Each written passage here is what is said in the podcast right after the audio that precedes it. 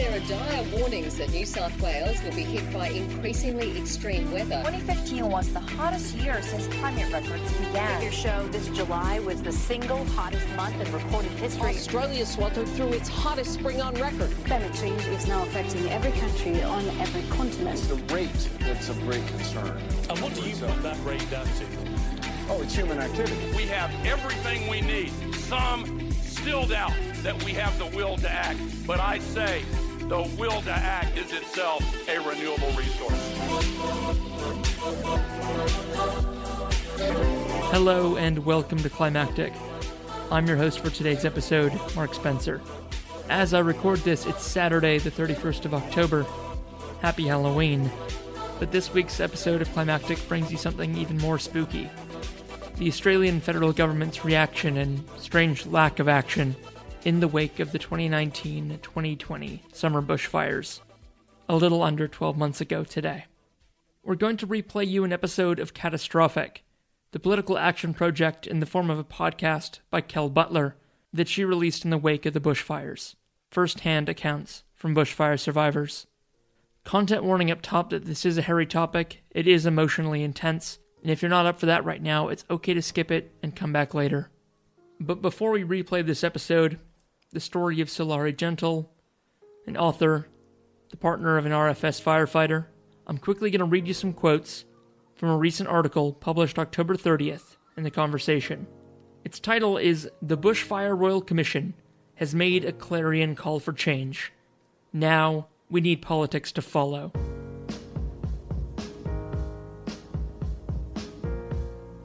The author of this article is David Bowman, professor of pyrogeography and fire science at the University of Tasmania. He states The Bushfire Royal Commission today handed down its long awaited final report. At almost 1,000 pages, it will take us all some time to digest. But it marks the start of Australia's national disaster adaptation journey after a horrendous summer. The report clearly signals the urgent need to improve disaster management capacity in Australia. Closer examination of the report will determine if other recommendations are needed. But overall, this seems a realistic report that incorporates a diverse and complex body of evidence. And it arrives at recommendations likely to enjoy broad political, institutional, and community support. As the report states, the 2019 2020 bushfires were the catalyst for, but not the sole focus, of the inquiry. It also looked at floods, bushfires, earthquakes, storms, cyclones, storm surges, landslides, and tsunamis.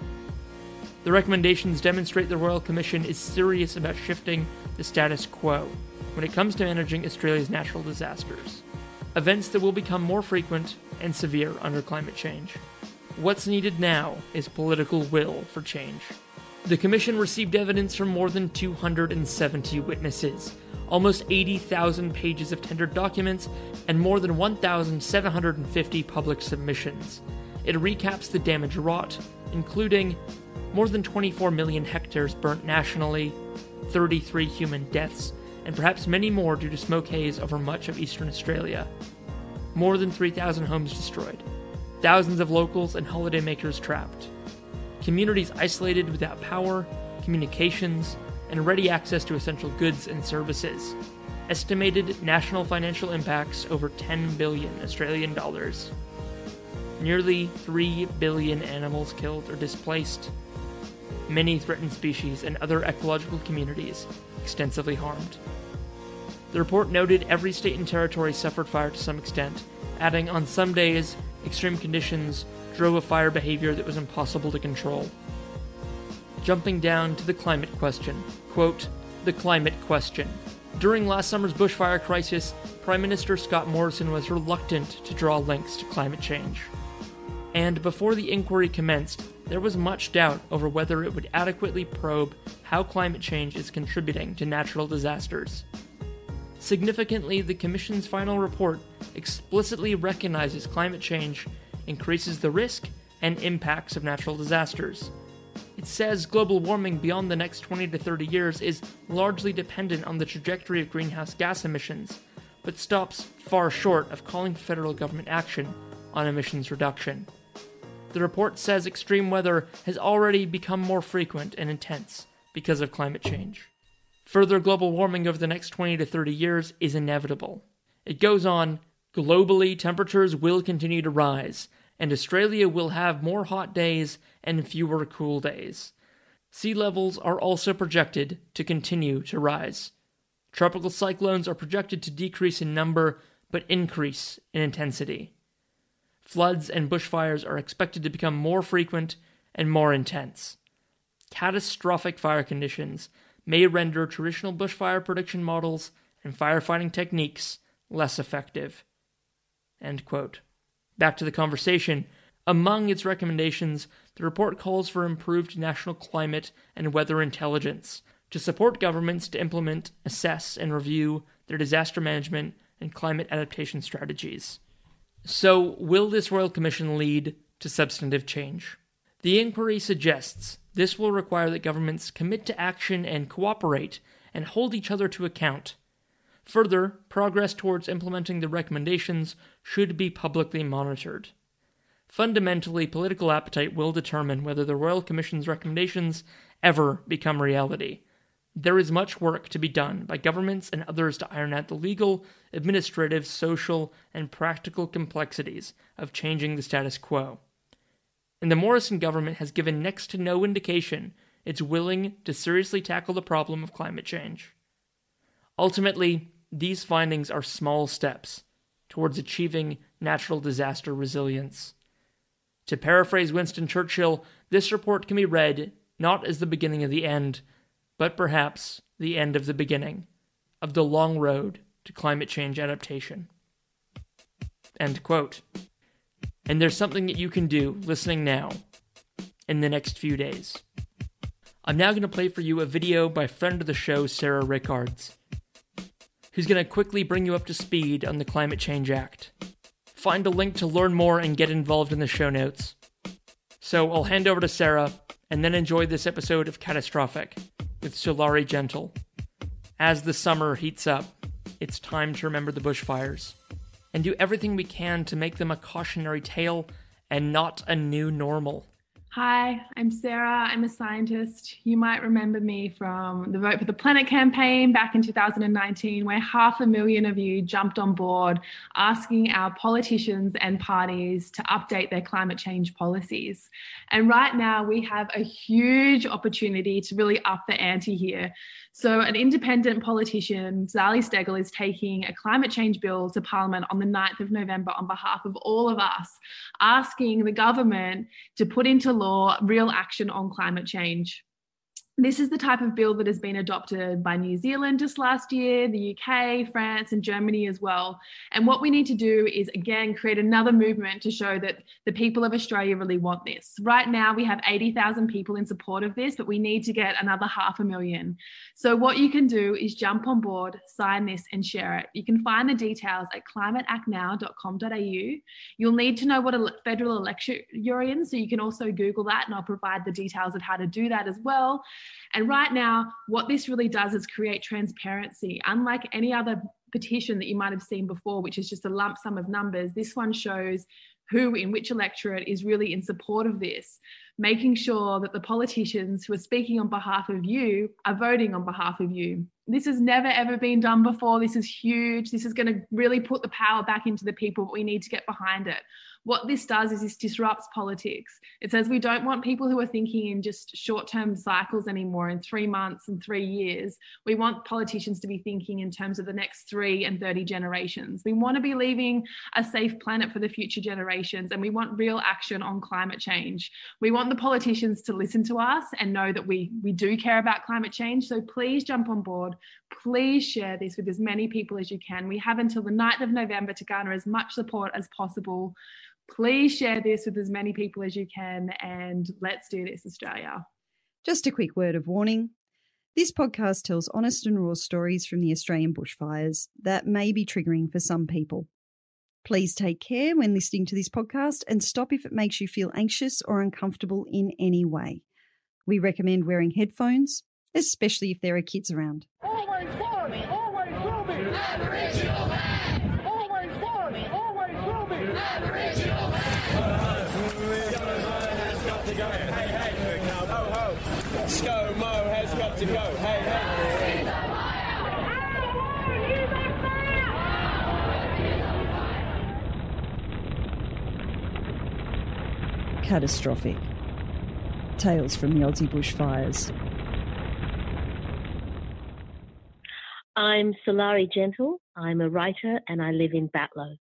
Um, my husband and my son are both members of the RFS in the Batlow Brigade.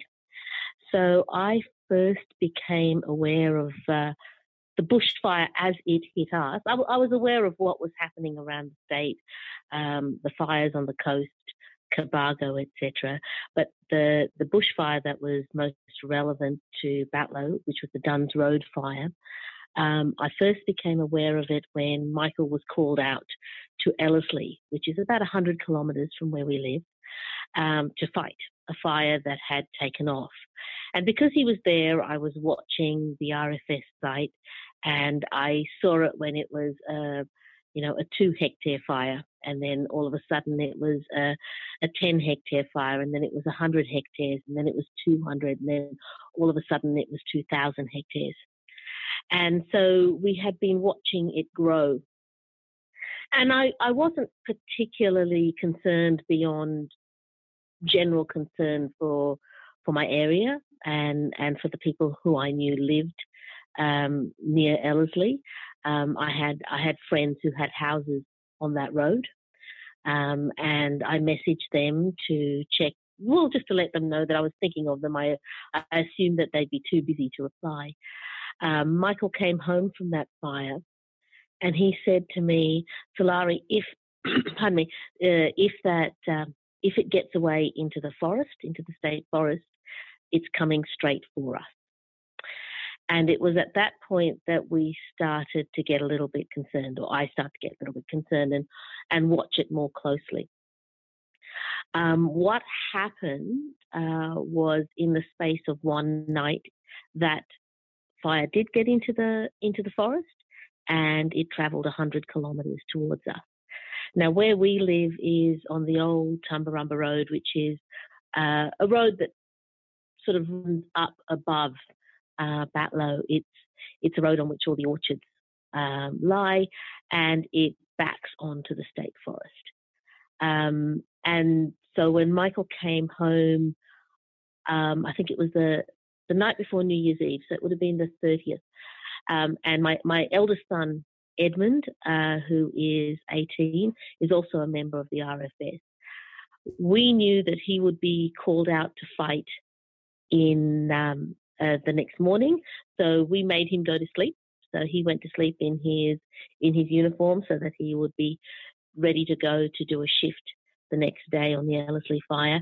And Michael and I stayed up all night uh, in our backyard watching for embers uh, because we expected the fire to start to hit that night. Um, so we had uh, brought up all the, the pumps, the spare water. Uh, we had our hoses ready, and they were just garden hoses, but we had them ready. And I was, I was slightly alarmed, but not panicked because Michael's been a member of the RFS for a long time, and he said, "Look, we'll just keep back the embers, um, and uh, we should be able to be uh, to protect the house." Of course, at that time, we had no no concept of what a monster this fire would be. At some time during the night, um, and we, we were sitting out in the backyard, and we we live on a little bit of a property, so you know, when you sit in your backyard, it's actually, you're looking out on many, many uh, hectares. And there is eucalypt forest directly behind us. And beyond that, there's state pine forest. Um, and we could see the glow through the trees as we were sitting there that night. And at some point, I started to get a little bit panicked. And I thought, I have to get my dogs out of here because if we have to run at the last minute, we can't pile all the dogs into the car and gather them out um, if if we're going. So I rang a friend of mine in Batlow in town because I thought, well, town will be safe, and um, and I asked her if I could drop my dogs off at her house, and she said sure. And so at some time around midnight, I put all the dogs in the car, and there's four of them, and I drove them down to Batlow uh, to leave them in a house in town. And as I was driving back um, out of Batlow towards my road, I could see the cloud. I could see the fire turning into uh, a massive cloud with lightning at the top of it. And it felt almost like you were driving towards an atomic explosion. And it was at that point that I thought, whoa, we are really in trouble here.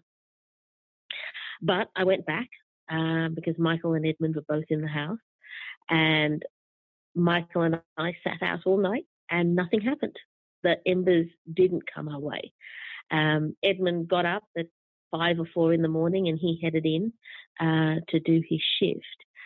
Um, and we made it through the night, and the fire had diverted and it had missed us by about three kilometres um, at that time, and it had headed into the um, the road between Batlow and Tumbarumba, which got hit very badly uh, with Kunama. And and during the night, you know, I'm getting messages from people in Tumbarumba and friends that I I know who have houses in Kunama, and we're talking about you know who's still standing, etc.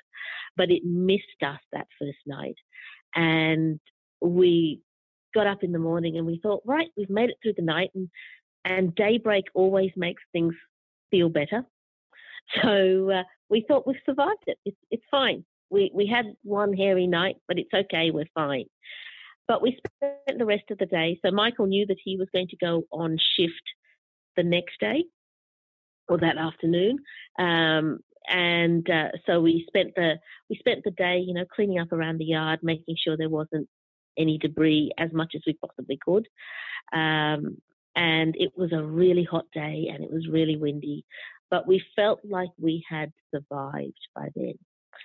Um, in the afternoon, at some time in the afternoon, and, and, and of course, because I thought we were safe, we did we did nothing in return in terms of packing anything up or preparing to leave because we didn't think we'd have to. I went and got my dogs back from Batlow, um, and um, and we just you know did the responsible thing of tidying up around the place um, and you know uh, hosing down the roof and filling gutters.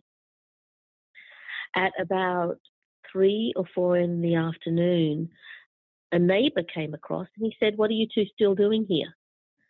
And we said, "Well, you know, the danger's past. It's okay." And um, and he informed us that no, the fire was going to was coming towards us in two different directions now, and the flank was coming from behind, and the main fire was coming um, from the south.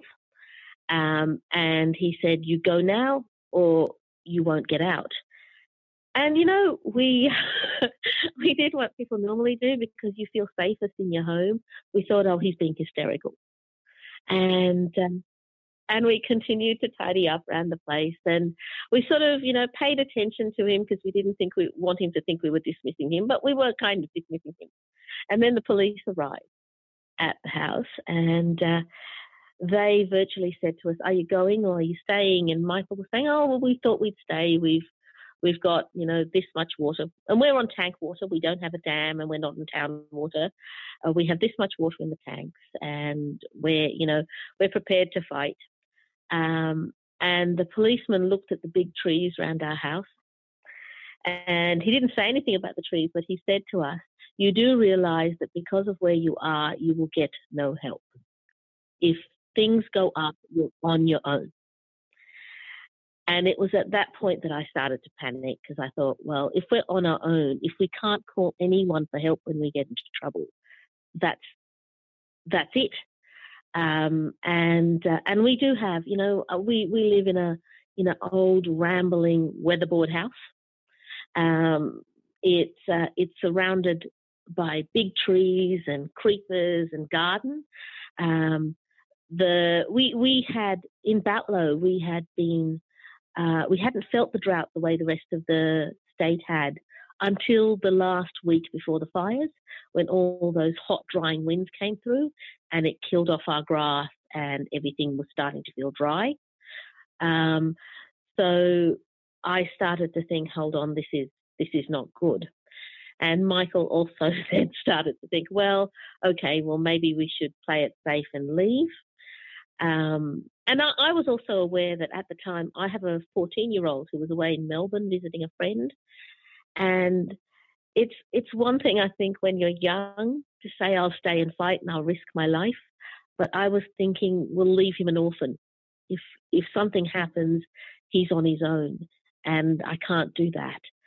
So um, it was, and it was a really, really hard decision to abandon your house, um, and and to abandon your property, and on, and the worst part of it is I had to abandon my horses. I have two little pro- ponies um, that have lived on the property, and they, you know, this uh, Matilda came to us when Edmund was five years old.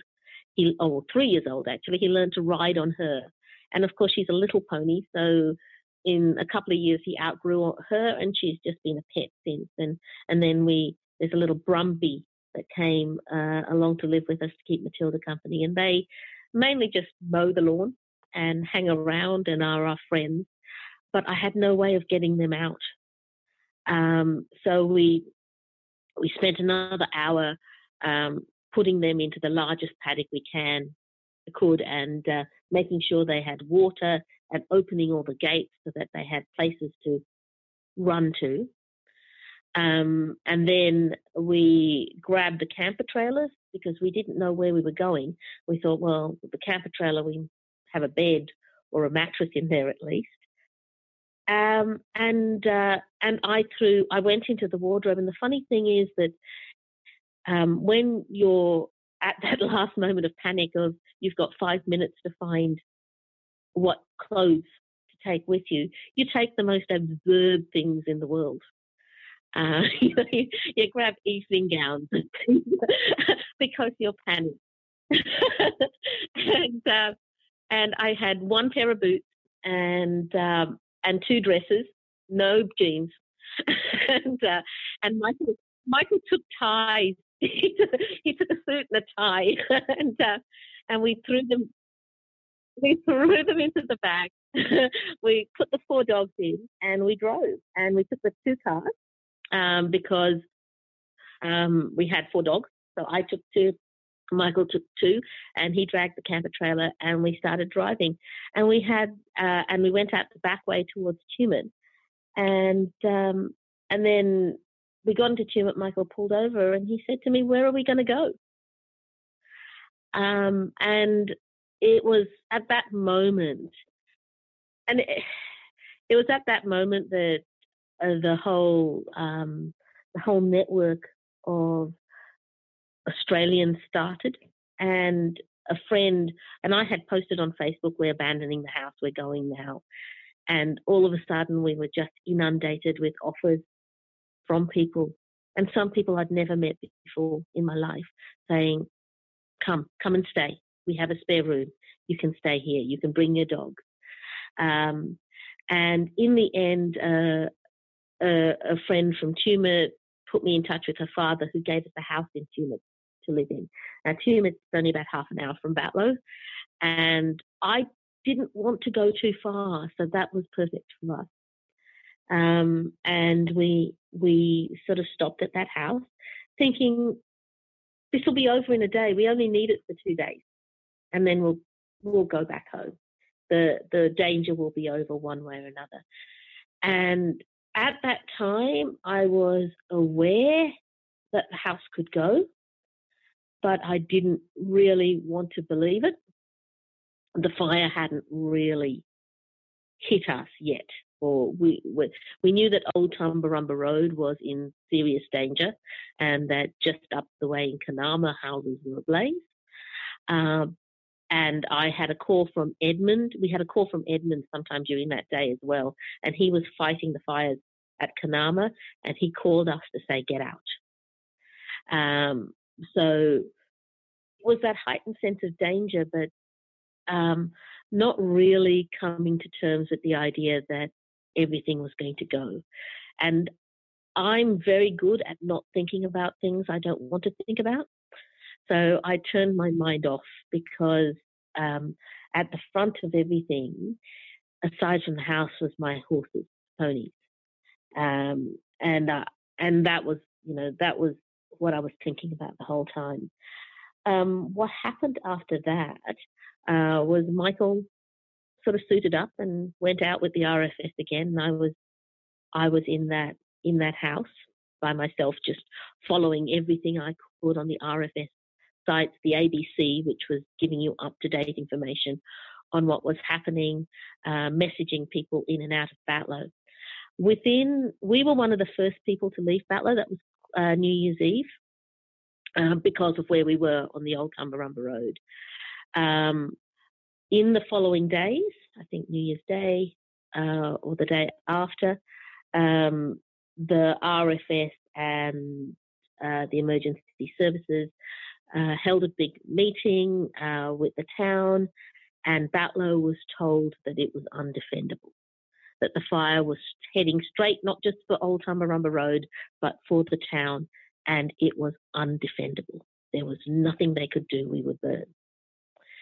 And so what happened at that point was that people started piling out of Batlow. Eventually, the little house that I was living in, living in in Tumbar, uh, in Tumut, had three refugee families from Batlow um, because we all just piled in. Um, all of us had um, uh, family members in the RFS, and we didn't want to go too far. But Tumut was also under uh, under a bit of danger as well, but it was safer. And Tumut has a river running through it, so we always we always thought, well, if worse comes to worse, we can go to the river in Tumut and sit in the river. Um, but our, our, big concern was was Batlow, and we knew that the big horrible day would be Friday night, Saturday, when the fire was going to hit, and it just got hotter and hotter and hotter. And that day um, that it hit, and you know, it was it was interesting in that we had um, there was there was a long time there when we didn't know whether our houses were standing. So we knew the fire was raging in Batlow, but you couldn't get in or out. There was one one time when things sort of cooled off a bit and you could get into Batlow and they were letting people in to go look at livestock and check on livestock. And I drove up um, uh, by myself. Michael and Edmund were both fighting the fires on Dunns Road, uh, the Dunns Road fire on um, the road between Batlow and Tumbarumba. And um, and so I jumped in my car and I thought I'm going up. I'm going to check on the horses. I bought. I went to Coles and bought a huge bag of carrots, and I I headed up.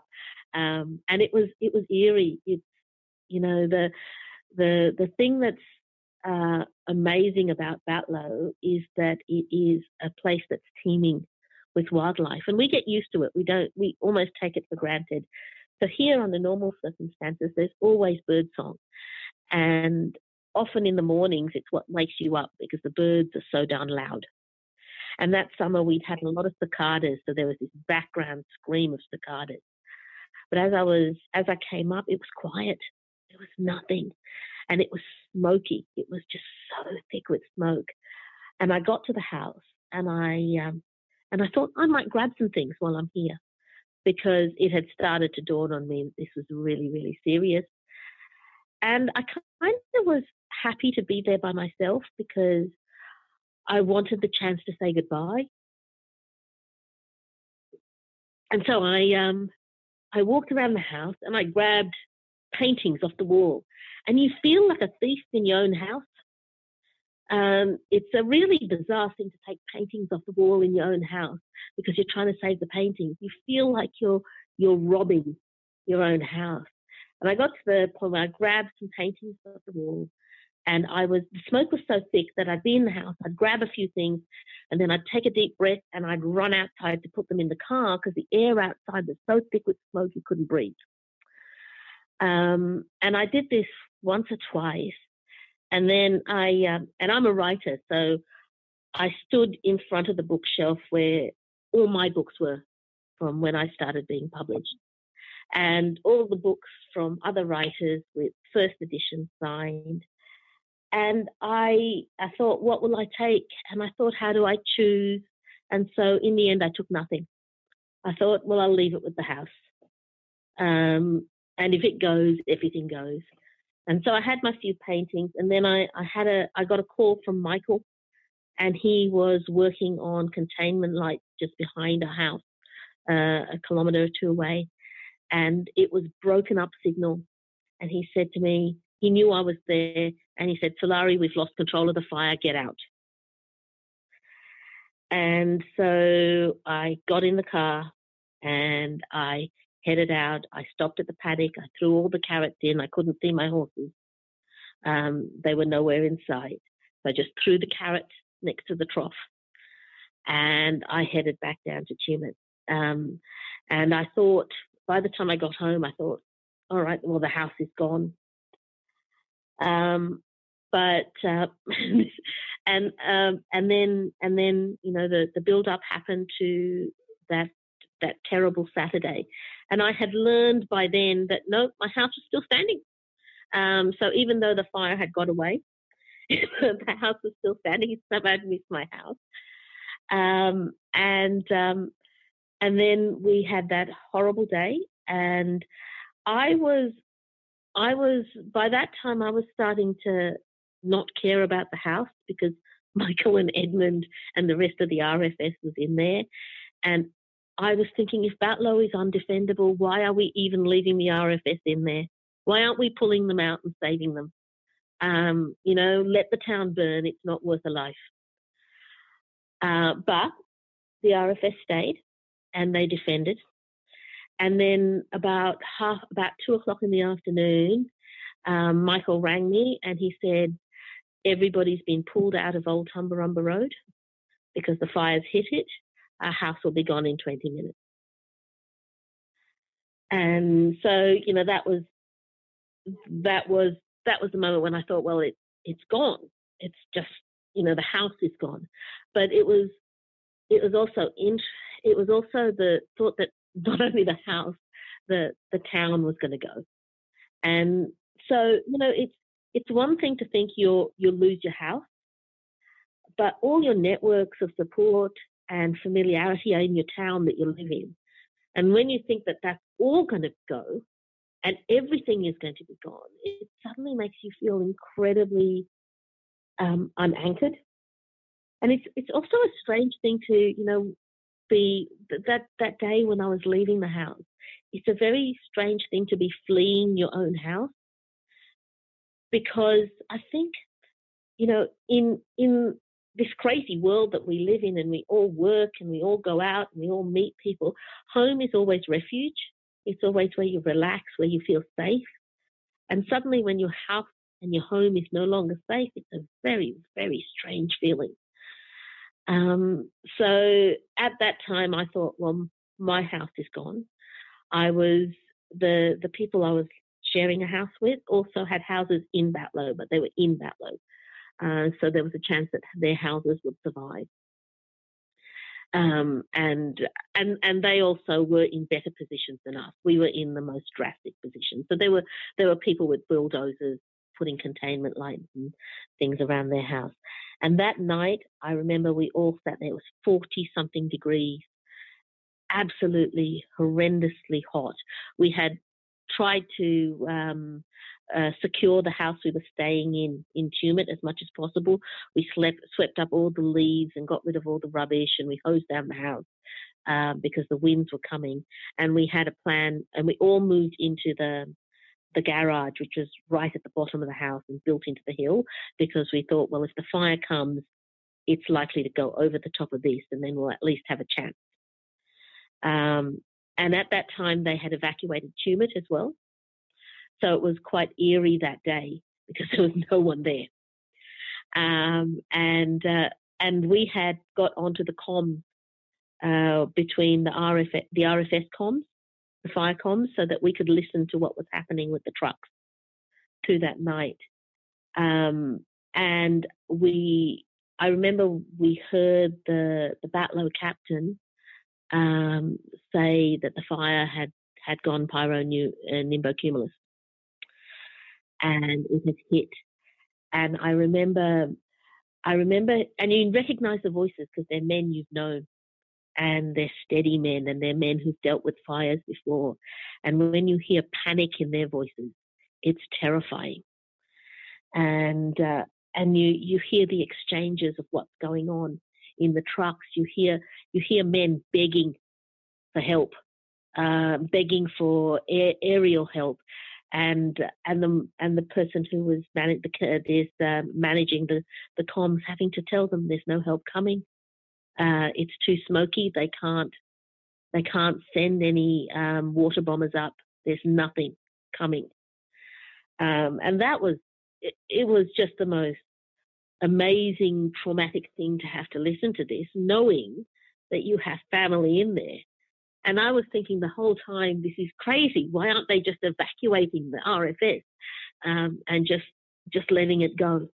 Um, but the RFS stayed, and they fought.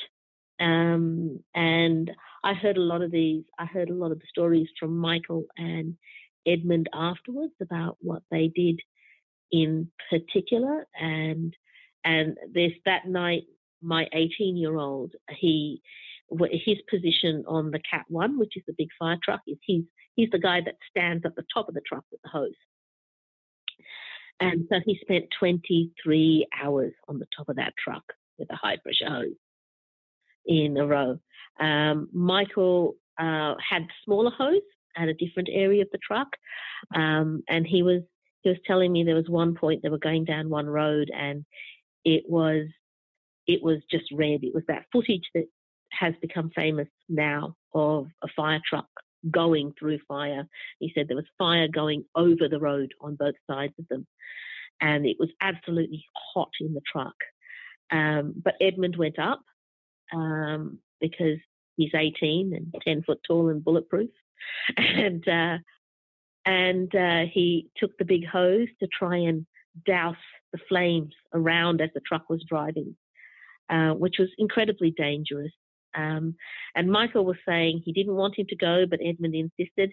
And then Michael was saying that he thought it was too dangerous, uh, but the thought of Edmund being there alone was something he couldn't he couldn't live with.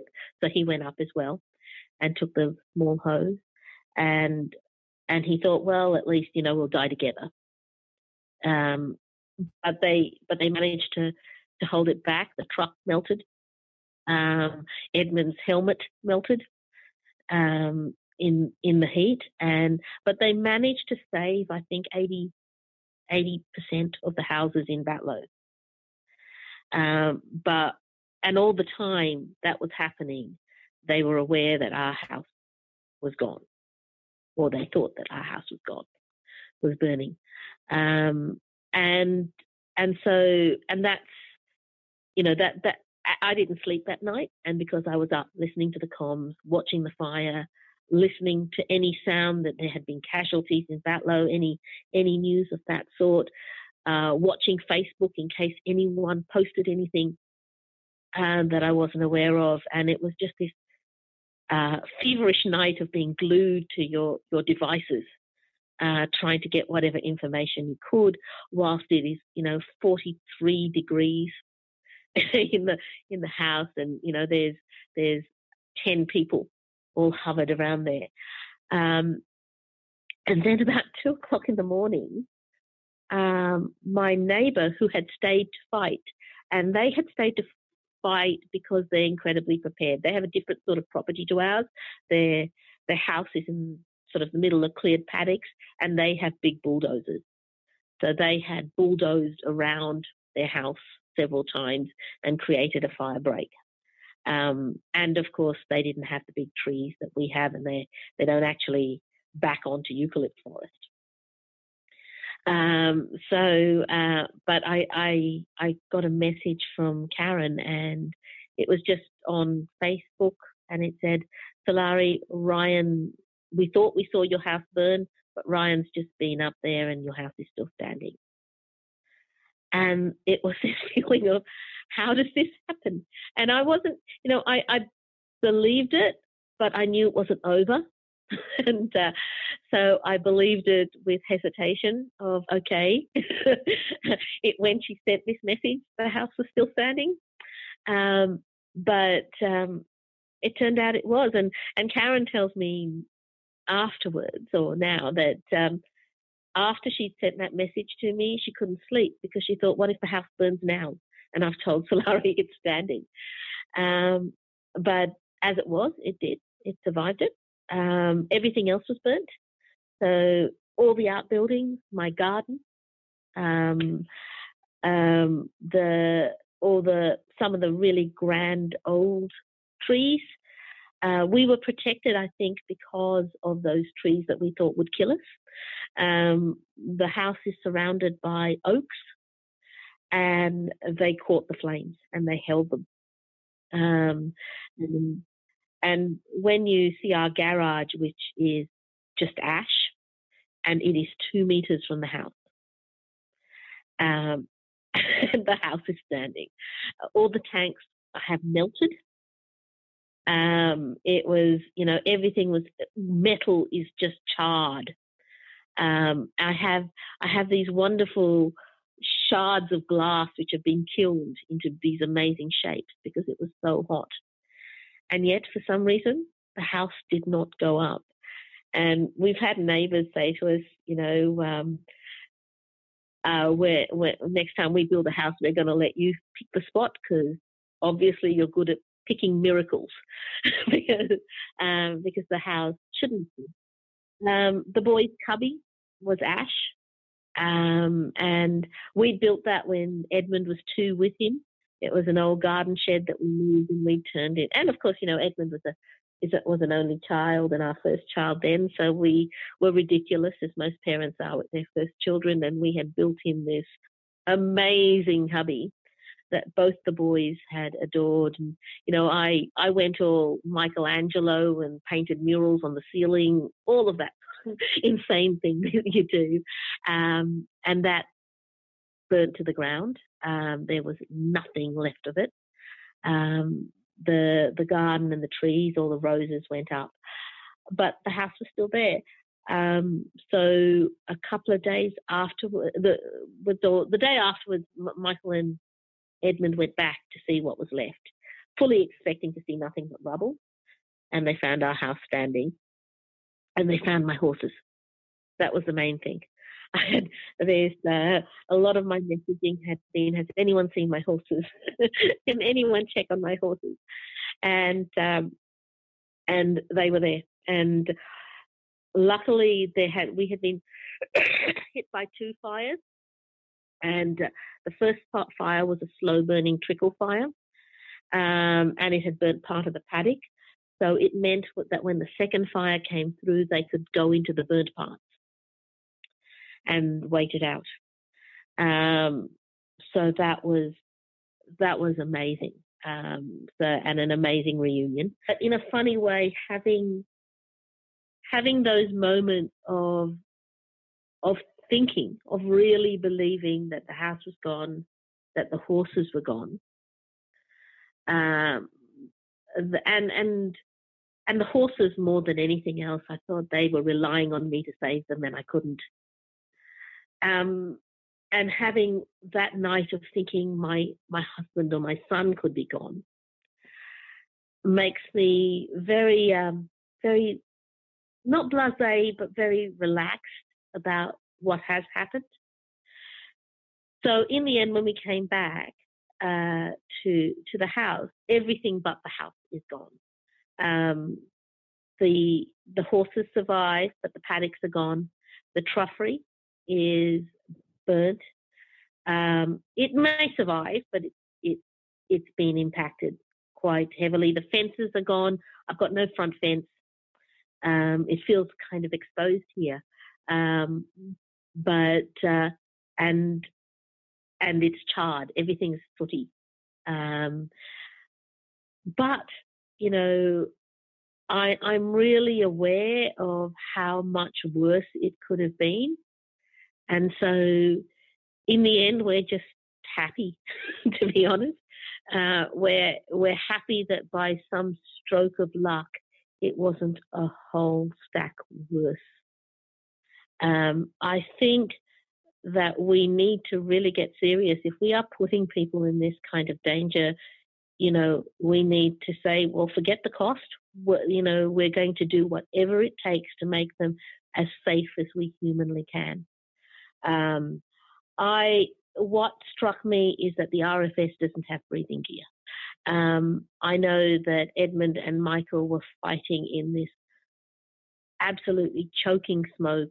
How are, are these houses that were ablaze, that were filled with asbestos, and they had the little white masks that you get from the chemist, and that was it. Um, but you know, aside from that, there's there's been so much uh, about what the government did and didn't do, and certainly I'm as angry as anybody that this was allowed to happen. This is not uh, a normal cycle. It is not an unforeseeable thing. It was foreseen.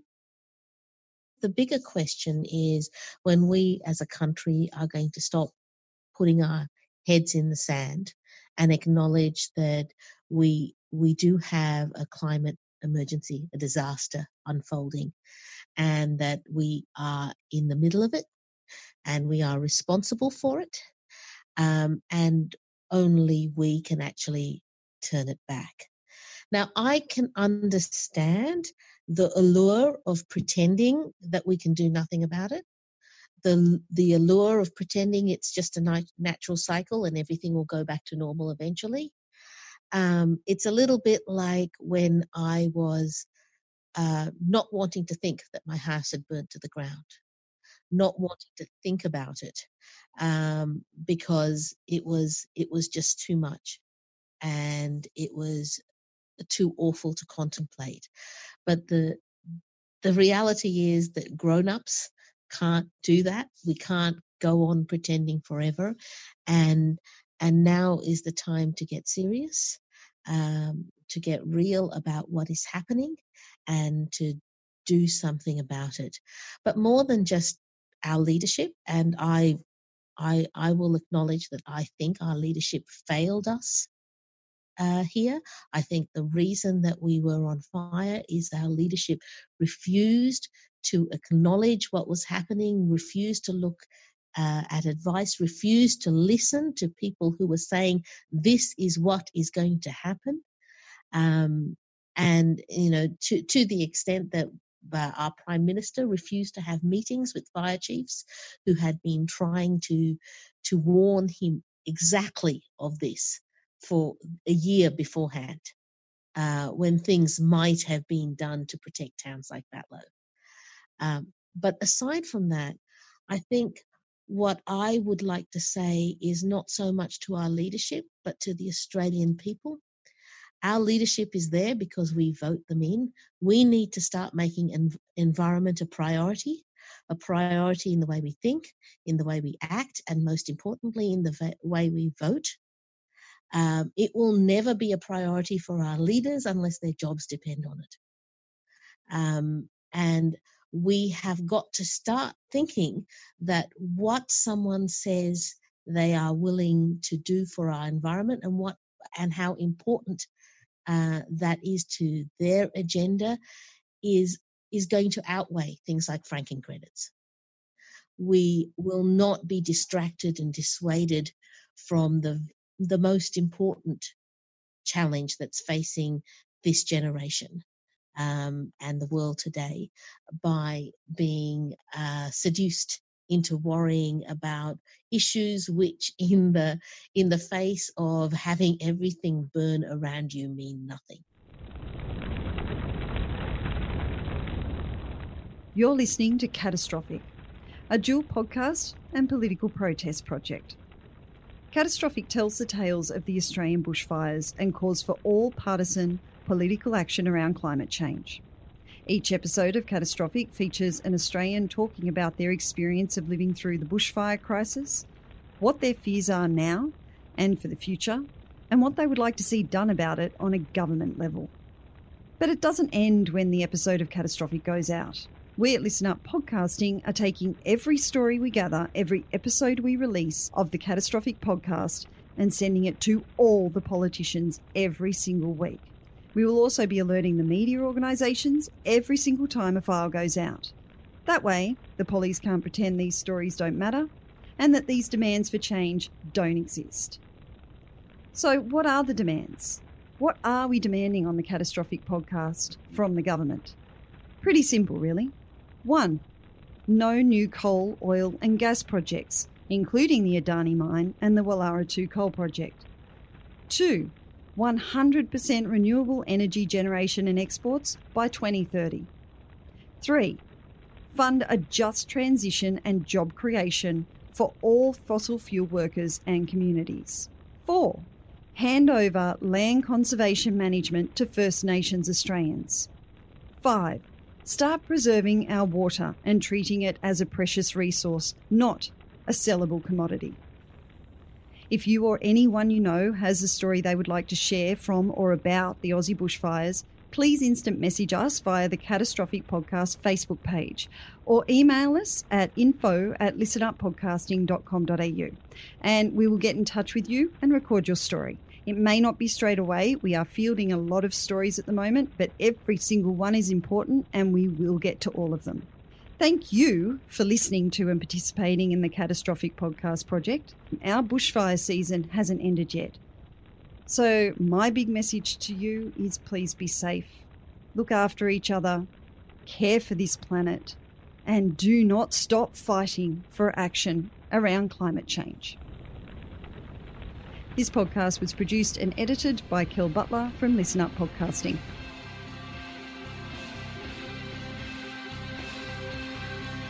Thank you for joining us. You've been listening to Climactic, the flagship podcast of the Climactic Collective, a podcast network dedicated to lifting the voices of the climate community. You can find out more about the people of the Climactic Collective and all the shows on the network at climactic.com.au. Thank you for listening, and until next time, keep up the great work and take care of each other in these climactic times. The Climactic Collective.